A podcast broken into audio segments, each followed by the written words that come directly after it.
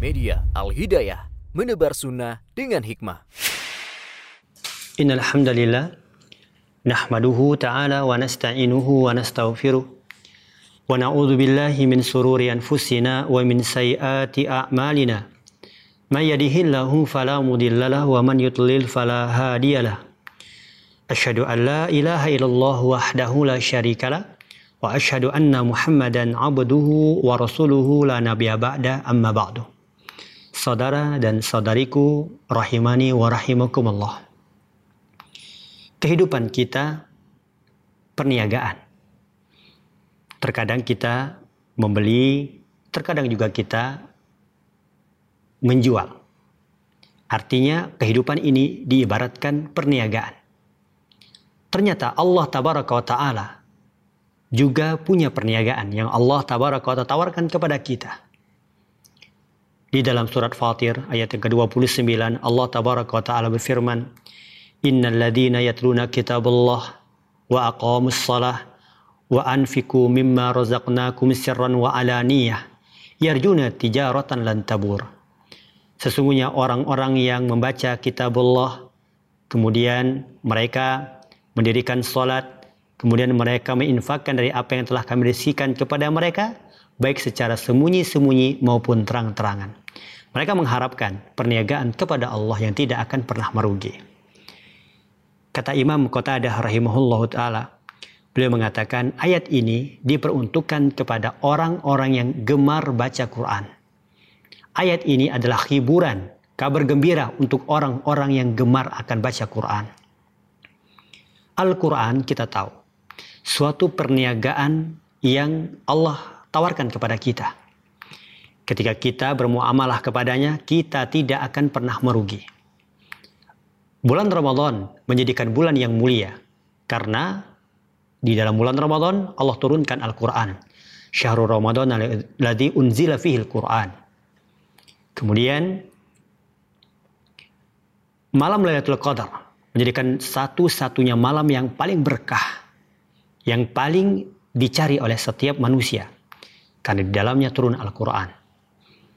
Demikian juga malaikat Jibril menjadi makhluk yang termulia dari penduduk langit. Karena malaikat Jibril menyampaikan Al-Quran. Demikian juga Nabi kita Muhammad SAW menjadi satu-satunya manusia yang termulia di atas dari penduduk bumi ini. Karena Nabi kita menerima Al-Quran, mengajarkan Al-Quran, mendakwahkan dan mengamalkan Al-Quran. Demikian juga ketika ada orang yang mempelajari Al-Quran, ketika ada orang yang mengajarkan Al-Quran, kata Nabi Muhammad SAW, khairukum man ta'allama Al-Quran wa 'allamahu. Sebaik-baiknya kalian adalah orang yang belajar Al-Quran dan orang yang mengajarkan Al-Quran. Sungguh luar biasa ketika kita berinteraksi, bermuamalah dengan Al-Quran. Kita tidak akan pernah merugi. Belum lagi ketika kita membacanya. Nabi kita Muhammad SAW juga mengatakan, Alladhi yakra'ul Quran wa huwa mahirun bihi ma'asafarah kiramil bararah.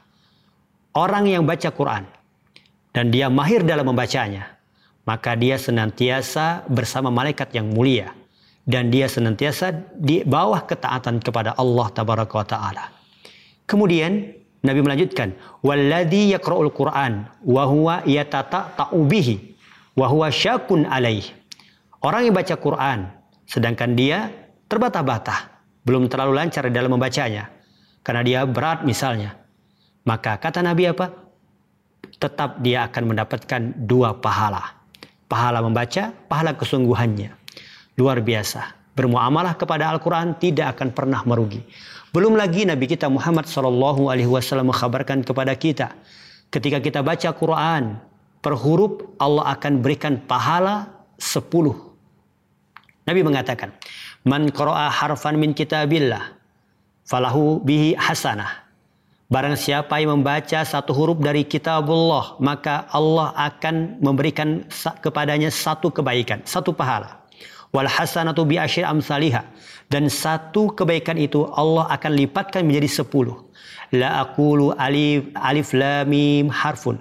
Aku tidak mengatakan ketika engkau membaca alif lam mim harfun. Walakin akan tetapi alifun harfun, walamun harfun, Wa mimun harfun. Akan tetapi alif satu pahala, walam satu pahala, wa mim satu pahala. Tiga pahala dikalikan sepuluh, tiga puluh pahala. Ini baru satu ayat. Bagaimana pula kalau dengan satu satu surat? Bagaimana kalau dengan satu juz? Bagaimana kalau semua Al-Quran kita baca? Sungguh pahala telah menanti di hadapan kita semua. Ma'asur muslimin rahimani wa rahimakumullah. Ini di dunia. Makanya Nabi kita Muhammad SAW itu sangat senang baca Quran. Beliau terkadang membaca Al-Quran. Terkadang beliau memperdengarkan Al-Quran dari bacaan-bacaan dari para sahabat-sahabatnya. Sungguh para sahabat men sangat menyukai. Apalagi datang bulan Ramadan mereka senantiasa berupaya untuk menghatamkan Al-Quran hingga beberapa kali. Itu kesungguhan mereka terhadap Al-Quran. Kenapa? Karena ketika kita bersandar dengan Al-Quran, bermuamalah dengan Al-Quran, kita tidak akan pernah merugi. Dan tentunya Al-Quran itu akan memberikan syafaat pada hari kiamat. Ya, Nabi kita Muhammad Shallallahu Alaihi Wasallam mengatakan, Iqra'ul Quran, bacalah Al-Quran oleh kalian fa ya'ti yaumal qiyamati syafi'an li ashabi.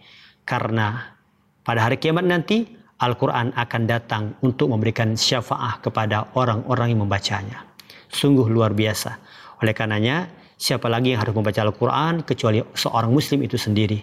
Bacalah Al-Quran. Kalau kita lihat bagaimana dulu orang-orang baik sebelum kita, para sahabat, para tabi'in dan para ulama sebelum kita. Kecintaan mereka terhadap Al-Quran sangat besar mereka sebelum umur 10 tahun, mereka sudah menghafalnya. Itu tidak membaca, menghafal, bayangkan. Interaksi mereka terhadap Al-Quran sangat luar biasa. Perbandingannya, kalau kita ingin tahu interaksi mereka terhadap Al-Quran, itu bagaimana interaksi interaksi kita terhadap HP-HP kita pada hari ini. Betapa kita, di tangan kita, di mana pun kita, pasti ada HP. Begitu juga mereka. Di apa pun, di, apa pun yang mereka lakukan, Di mana pun mereka berada, mereka senantiasa mengisi waktu-waktu mereka dengan membaca Al-Quran. Semoga yang sedikit ini bisa memberikan motivasi kepada kita semua untuk beramal, untuk membaca, mempelajari Al-Quran, karena sebaik-baiknya petunjuk adalah Al-Quran.